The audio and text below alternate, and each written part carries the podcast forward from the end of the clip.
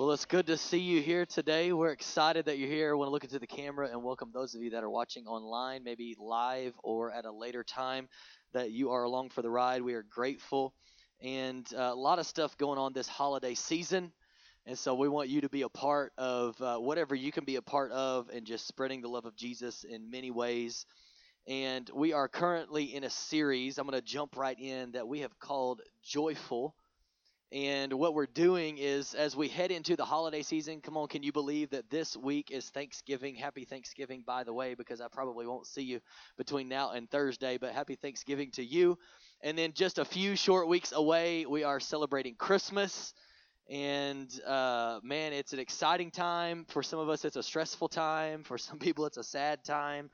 Um, but for some of us, this idea of joy uh, comes around the holiday season. And so uh, we thought, what better time to do a series and really dive into what the Bible has to say in the uh, with this idea of joy and joy in our lives. And last week, if you were not here, uh, what we're doing is we're going really through the book of Philippians, which is interesting because most of us would say, and most people would say, that it is a book about joy and it was written by a man who was in prison when he wrote about how he rejoices in all of the joy and where you can find joy and all of these different things.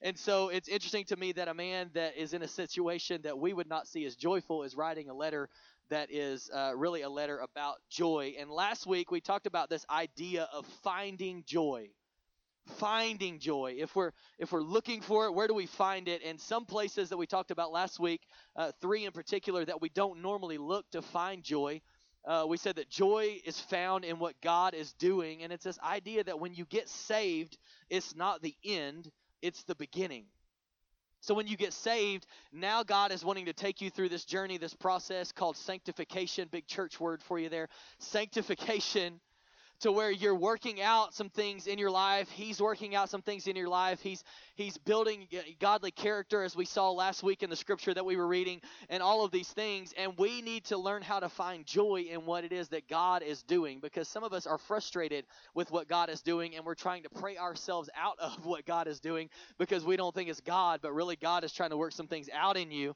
And so we need to find joy there. We also said that we can find joy in love. Why? Because God is love. We were created in the image of a God who says, I am love, which means that you are called to love. There, I mean, Jesus even said it, you know, love one another as I have loved you. You know, this new command I give you. And and people will know that you're my disciples. People will know that you're my followers if you love one another. And so we need to find joy in loving other people well, loving ourselves well. And then the third one we talked about was joy is found in the hard. And we don't like this one necessarily, but uh, sometimes we're trying to pray ourselves out of a hard or difficult situation, and God says, No, I want to work through that situation in you, and I want you to find joy in what I'm doing in your life through this process. And so I would encourage you to go back on the podcast, check out that message. I think it'll be helpful for you. And uh, so last week we talked about places where we can find joy, and today, uh, as we continue in this series called Joyful, we're going to be talking about some ways that we can invite joy into our lives. So last week we talked about finding joy, where we can find it. Today I want to talk to you more along the lines of how you can invite it into your lives. And so I've called this message today, Bring On the Joy. Come on, look at your neighbor and say, Bring on the joy. Come on, find somebody around you, bring on the joy. And hopefully we're going to dive into this and understand how we can do that. And as many of us are aware, this week is Thanksgiving, which also brings about another day that is actually, I found this interesting. It is actually now a holiday on your calendar. I have an iPhone, and on the calendar, if you highlight the holidays on your calendar, now Black Friday is a holiday on your calendar. Come on, somebody. How many of you are excited about Black Friday, right? Yeah, okay we do a lot of shopping online and i know amazon did this thing but there now black friday has turned into like black thursday evening and black friday morning and black friday evening and and really all weekend long.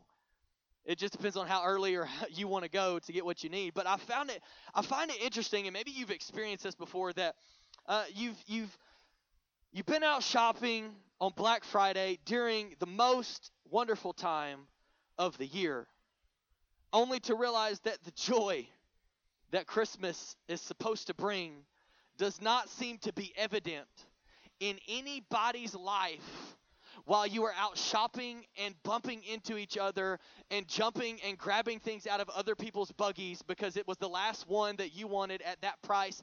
And dear God, we have to get the TV at $199 because it is Black Friday. And we turn into these, uh, I don't know what we turn into on Black Friday, to be honest with you. I remember this wasn't on Black Friday, but it was in the Christmas season when it was in December, and I remember going to the store. We were heading to a family gathering for Christmas. And I go in and I'm just getting two little boxes of something. I can't remember what it was. If it was stuffing, if it was some kind of thing to make gravy, I, I, I can't remember what it was now. But I remember getting up there and they were really cheap and they were supposed to be like a dollar ninety nine a box. And and so I put it up there and they ring up and they're not a dollar ninety nine. And I just make mention. I said, oh, that said it was supposed to be a dollar ninety nine. And they said, oh, well, let me check on it. And the person behind me in line, I kid you not, told me that they will give me a dollar ninety nine if I will get out of their way and pay this person so that they can get to where they are going because they are in a hurry. And this is no lie. This is a true story. During the most wonderful time of the year, And we're all joyful and we see the lights and the Christmas trees. And we were just able to see a lot of that stuff this last week as we were celebrating an early Thanksgiving with, with my family. But I find it interesting that the joy that we sing about and all the songs are about and all of this, it's like when you get around other people this time of year, the joy seems to not exist in people's actions and in people's words. Um, and I don't know, maybe you have, I, I, would be willing to bet that you have been searching at some point in your life, maybe even right now, for something or anything that would bring joy into your life. Maybe you feel like there used to be joy there and now there doesn't seem to be any joy there, and you're trying to figure out how you can get joy back in your life. We talked about it last week that many of us are actually looking for happiness uh, instead of joy when we need to be searching out joy and bringing joy back into our lives.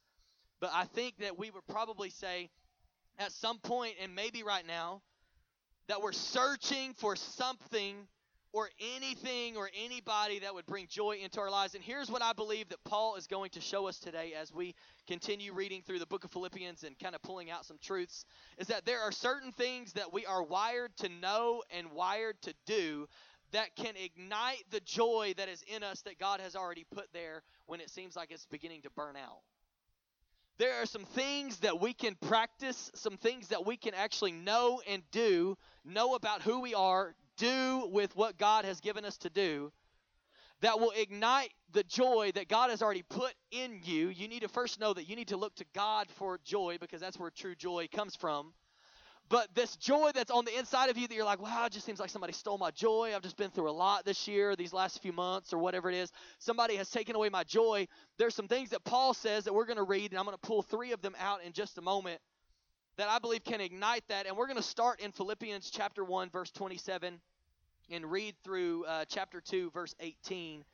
And here's what Paul writes, starting in verse 27. He says, Above all, you must live as citizens of heaven, conducting yourselves in a manner worthy of the good news about Christ.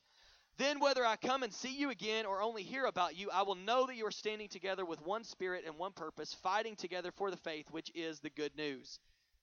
Don't be intimidated in any way by your enemies. This will be a sign to them that they are going to be destroyed, but that you are going to be saved, even by God Himself. For you have been given not only the privilege of trusting in Christ, but also the privilege of suffering for Him. We are in this struggle together. You have seen my struggle in the past, and you know that I am still in the midst of it. Is there any encouragement for, from belonging to Christ, any comfort from his love, any fellowship together in the Spirit? Are your hearts tender and compassionate? Then make me truly happy by agreeing wholeheartedly with each other, loving one another, and working together with one mind and purpose. Don't be selfish. Don't try to impress others. Be humble, thinking of others as better than yourselves. Don't look uh, don't look out only for your own interests, but take an interest in others too. You must have the same attitude that Christ Jesus had. Though he was God, he did not think of equality with God as something to cling to. Instead, he gave up his divine privileges. He took the humble position of a slave and was born as a human being. When he appeared in human form, he humbled himself in obedience to God and died a criminal's death on a cross. Therefore, God has elevated him to the place of highest honor and gave him the name above all other names, that at the name of Jesus every knee should bow in heaven and on earth and under the earth, and every tongue declare that Jesus Christ is Lord to the glory of God the Father.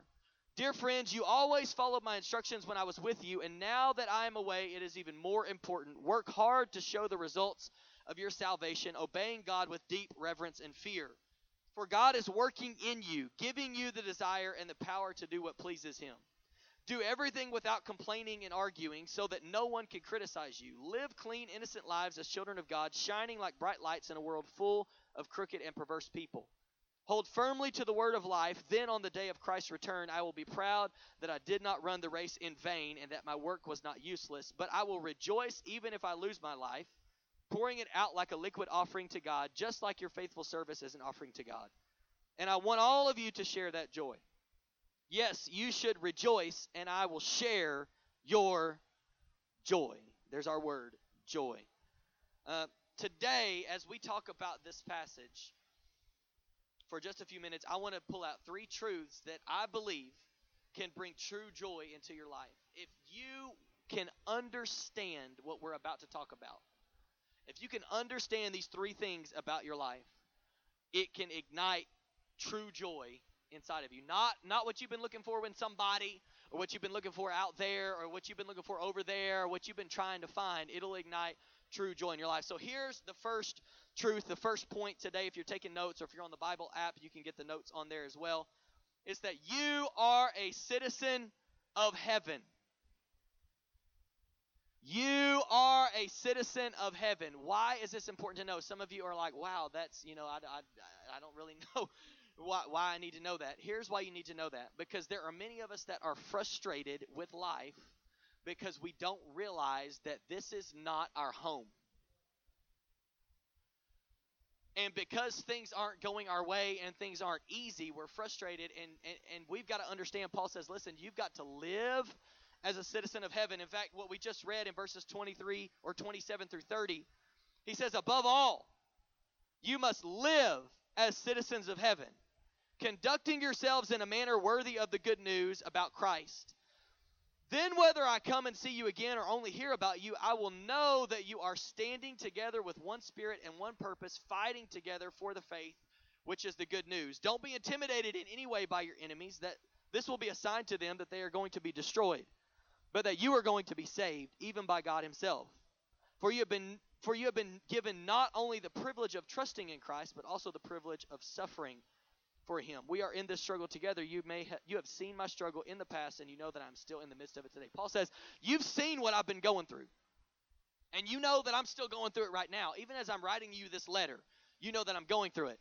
And I find it interesting some of the things that he says here. First of all, he says you have to live as citizens of heaven. In other words, whenever you give your life to Jesus, you became a son and a daughter of God. That means that this place that we live on is not the end all. That we are now citizens of heaven. We are here for a purpose because I believe that if God did not want you here whenever you got saved, He would just snap His fingers and take you to heaven because you gave your life to Jesus, you invited Jesus. No, you're here for a reason, you're here for a purpose, but this is not your end destination. This place is not the goal. And then he goes on and he says, uh, in verse 27, he says, whether I come and see you again or only hear about you, like when you're when you're living this way, I will know that you are standing together with one spirit and one purpose, fighting together for the faith. Paul says, listen, you're a citizen of heaven, and here's what citizens of heaven do. They stand together with one spirit, one purpose, one goal in mind, fighting together for the faith, and he tells us what which is the good news. Fighting to make sure that the gospel is spread to more people. Fighting to make sure that more people hear about Jesus. Fighting to make sure that we are doing what we are called to do. You stand together as one. This is why you've got to understand that you're a citizen of heaven. And then one other thing that I want to point out on this point that he says he says, For you have been given not only the privilege of trusting in Christ, but also the privilege of suffering for him. See, if this is me, I'm like, Paul, I think, I don't know if you had anybody, you know, spell check or edit what you were writing before they put it in the Bible, but I don't think it would have gone anything like it's a privilege to suffer. What I would have written, Paul, is that it's a privilege to trust in Jesus And it's difficult when I have to suffer because of what I believe. But that's not what he said. He said that you have been given the privilege not only of trusting in Jesus, but also the privilege to be able to suffer for him. To have people not want to listen to you whenever you try to share the gospel with them. To have people that turn their back on you whenever you try to do the right thing when you used to be living this way. He says it's a privilege to be able to suffer for Jesus as well as trust in Him. And as believers, we are called to live as sons and daughters of God, knowing where our true home is while we're here on this earth. We're called to live in such a way that our lives reflect the values and the truths of the kingdom of God above the kingdom of the world, or we can say it in this way above the kingdom of the United States of America. You are called while you are on this earth to prioritize the values of heaven above the values of even our country. And see, some of us are frustrated because we don't we don't get this concept that we are not citizens of here. We are in the natural, but in the spirit realm, you are a citizen when you give your life to Jesus. You are a citizen of heaven. And so don't be surprised when you face things and things happen and you go through trial and you go through testing and you go through all of these things because this is not where you're meant to live forever. We have to get this. Otherwise, we'll consistently be frustrated with the way things are. God is calling us to work side by side to advance the gospel. I believe when we remember that we are citizens of heaven, that we are sons and daughters of God, then we'll begin to see certain situations and certain things and difficult situations as a privilege to trust in Jesus and suffer for Him. Anybody ever been walking through something and you thought, this is a privilege?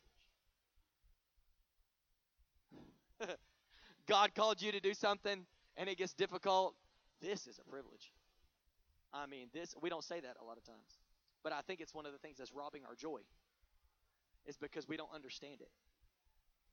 We don't understand this principle that we belong to God. We belong to God. And when we belong to God, it's a privilege. I get to trust in him. I get to go through things for him because I'm this is not my home. This is not where I'm going to end up. We have to remember that this world is not our forever home. But while we're here, we have a purpose that God wants us to accomplish. And so we've got to understand that we are citizens of heaven. You're a citizen of heaven. Here's number two. The second thing I want to pull out of this and share with you today is that unselfishness is the key. Some of us are trying to open a door to joy in our lives, and we don't have the right key. And Paul lets us in on a little secret.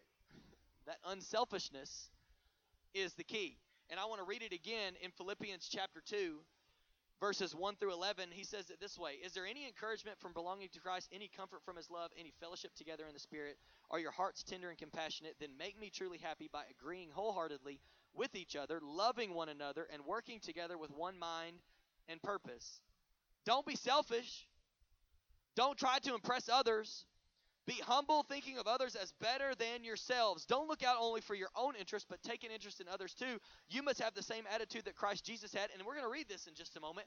But here's what Paul is saying He says, You don't need to be selfish, and you don't need to think about yourself more than you think about other people. You need to take an interest in what other people have going on in their life. And you need to take an interest in serving other people. And you need to humble yourself in this way. And then he says, You need to have, and, and what this looks like is this looks like having the attitude of what Jesus had. And then he goes on to explain to us the attitude that Jesus had. Don't be selfish, humble yourself. Don't try to impress other people. Think of others as better than yourself. You need to do this, have the same attitude that Jesus had. And here's what he says Though he was God, talking about Jesus, he did not think of equality with God as something to cling to. Instead, he gave up his divine privileges. He took the humble position of a slave and was born as a human being. When he appeared in human form, he humbled himself in obedience to God and died a criminal's death on a cross. Therefore, God elevated him to the highest, to the place of highest honor, and gave him the name above all names. Why was he elevated? Because he was obedient to what God's purpose was for his life. That at the name of Jesus, every knee should bow in heaven and on earth and under the earth, and every tongue declare that Jesus Christ is Lord to the glory of God the Father. What is Paul saying? I believe he's showing us that the key to unity is walking in humility. You need to have one purpose, one mind, one spirit, working together, standing together, doing this. How do we do that? By being humble. How do we humble ourselves? Don't be selfish. Don't try to impress other people. Don't think of yourself as as greater. See, Jesus was. It, it blows my mind to think about this. Jesus was 100% God and 100% man. So so we think about Jesus like, well, you know, he was perfect and all this. No, he was 100% human. So when he faced things that we face, he was 100% human. He prayed so that he could hear from the Father to know what to do, what to say, where to go, who are supposed to be the disciple, who are we supposed to take on this journey. All of these different things, 100% man. But he was also 100% God. He left heaven and came to earth to be obedient, to eventually die for you and me and not stay in the grave, but to be raised again three days later so that we could have life. So, what does this? We're like, okay, so that's the attitude that Jesus had. What does this look like practically for us? Uh, it might look like whenever you give your life to Jesus and you've been a Christian for a while, and then you start to think that you are better than other people. Well, I found some freedom in my life, and so I'm better than you. Well, I have Jesus. I, I have Jesus living on the inside of me, and so I am better than you. It might, it, it could look like anything in your life that is rooted in selfishness. He says, "Don't don't be selfish." Ouch. don't try to impress others. Ouch. Like humble yourself and think of others as as better than you. Whew.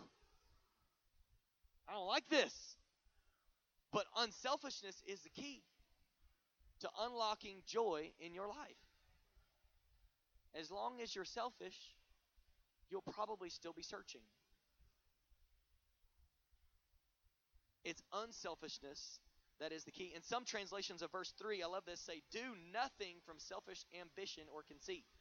Can I tell you today that nothing in the original language means nothing? It means do nothing out of selfish ambition. No, nothing. Nothing. It means don't make a statement out of selfish ambition. Don't write an email out of selfish ambition. Don't post on Facebook out of selfish ambition.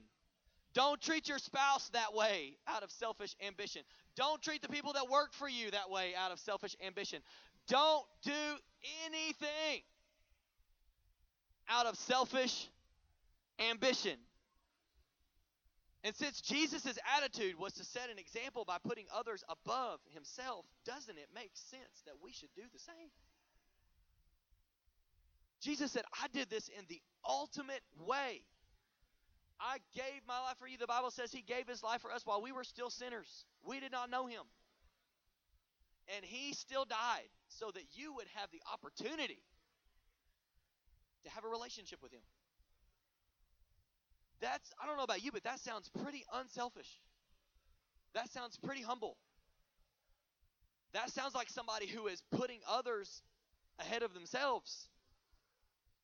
And unselfishness is the key. And I, I, jotted down some statements here from a few people that were quoted in a secular article. This isn't even a Christian article. These, these aren't even really people that claim to be Christians. And these are some statements that were that were talked about with, with this idea of unselfishness. It says, one person said, For it is in giving that we receive. Another person said, The sole meaning of life is to serve humanity. Another one, we make a living by what we get, we make a life by what we give. Making money is happiness, making other people happy is super happiness. Giving back is as good for you as it is for those you are helping because giving gives you purpose. When you have a purpose driven life, you're a happier person. And I love this one. If you want happiness for an hour, take a nap. If you want happiness for a day, go fishing. If you want happiness for a year, inherit a fortune. If you want happiness for a lifetime, help somebody. Isn't it interesting that people who don't even claim to know Jesus are coming to the conclusion that unselfishness is the key to joy in their life. And we have the Word of God that we know tells us these things. But even people being cited in these magazines, in these articles, have somehow figured out what the Bible has already told us, what Paul has already written down. So you've got to understand you're a citizen of heaven, that unselfishness is the key. And then point number three, and I want to bring the worship team back, is this complaining dims your light. Complaining dims your light. I want us to look at Philippians chapter 2, verses 14 through 18 again.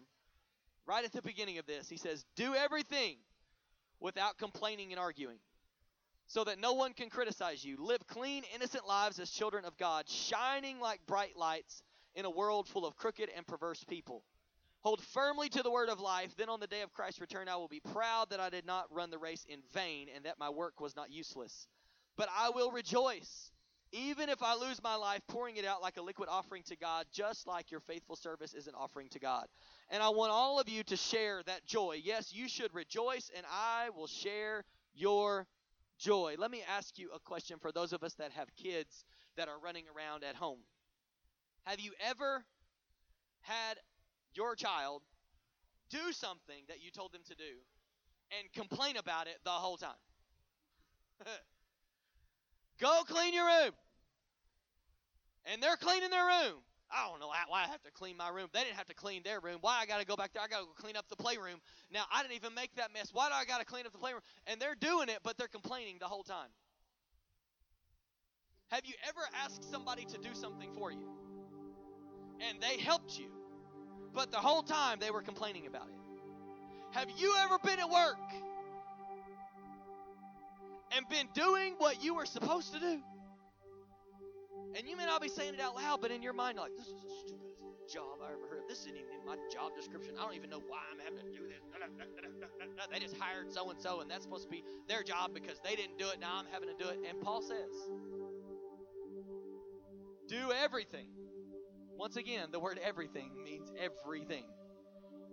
Do everything without complaining without arguing. You ever been trying to work on a project with somebody and you're trying to get something done? And remember, he's he's talking he's he's talking to believers. He's talking to Christians, people that are following Jesus. You ever been trying to get something done and just arguing? Well, that would look better over there. That'd be better over there. Well, we should do this instead. Well, I don't like the color of that one. And you're just arguing and you're complaining about it the whole time. And Paul says, says, listen, in the book that we call the book of joy, do everything without complaining and arguing. Why is it so important that we not grumble, complain, and argue? I think it it's because it allows us to shine like bright lights in this world. Paul said that. He said, listen, live this way so that you'll be this bright light in, in, in a crooked and perverse world. But but I also think if we could say it this way, that when you complain and argue, people can't see past your complaining and arguing to see the light. So some of us, if I can go here for just a moment, some of us are claiming to be Christian. And we argue and complain so much that nobody can see Jesus. Paul says, listen, you are called to live as a bright light in this world. And right before that, he says, and here is the instruction do everything without complaining and arguing. So nobody can criticize you. Nobody can look at you and say, I don't know about them. To live pure, to live clean, so that you can be the light that God intended for you to be in this world. Complaining dims your light. And instead of shining bright like God intends for you to shine, your life is a dim light. Because there's some complaining, there's some arguing, there's some things going on. Paul says, do everything without complaining and arguing. Why? So that you can be the light that you were called to be. Don't be selfish. Why? So you can be the light you were called to be. Realize that you're a son and a daughter of the King. Why? So you can be the light you were called to be.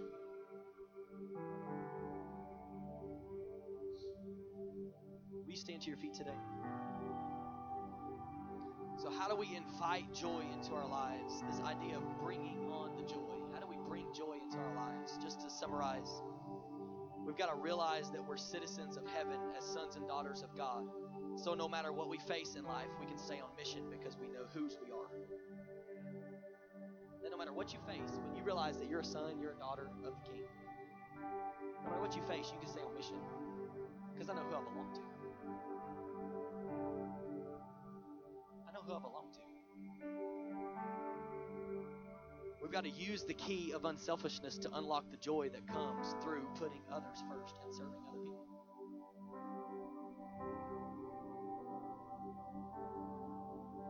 More and more statistics are showing that the, the most joyful people are the people that do things for other people. That serving brings the most fulfillment. That doing something for somebody else, expecting nothing in return, brings joy into our lives. Unselfishness is the key. It's the key. And we've got to stop complaining and arguing so we can experience the joy that comes from letting our light shine bright everywhere we go.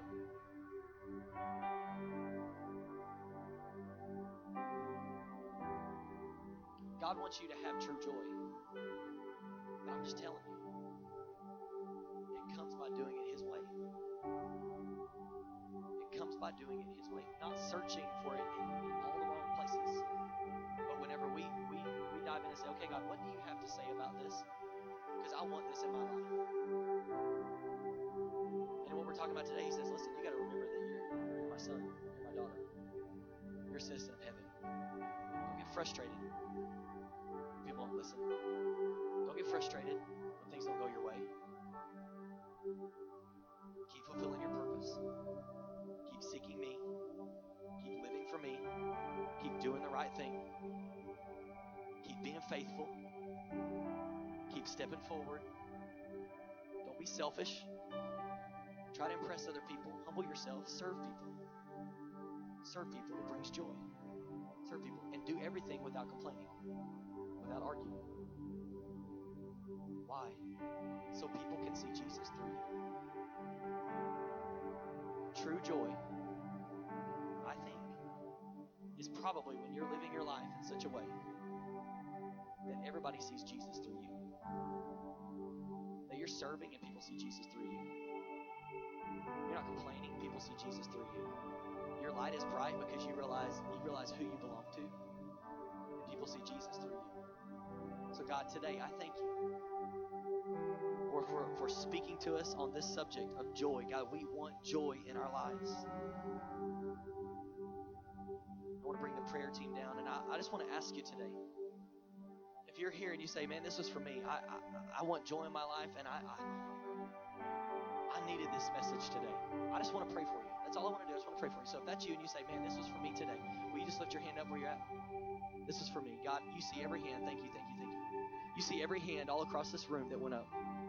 Lord, people that are people that are searching for the joy that only comes from you.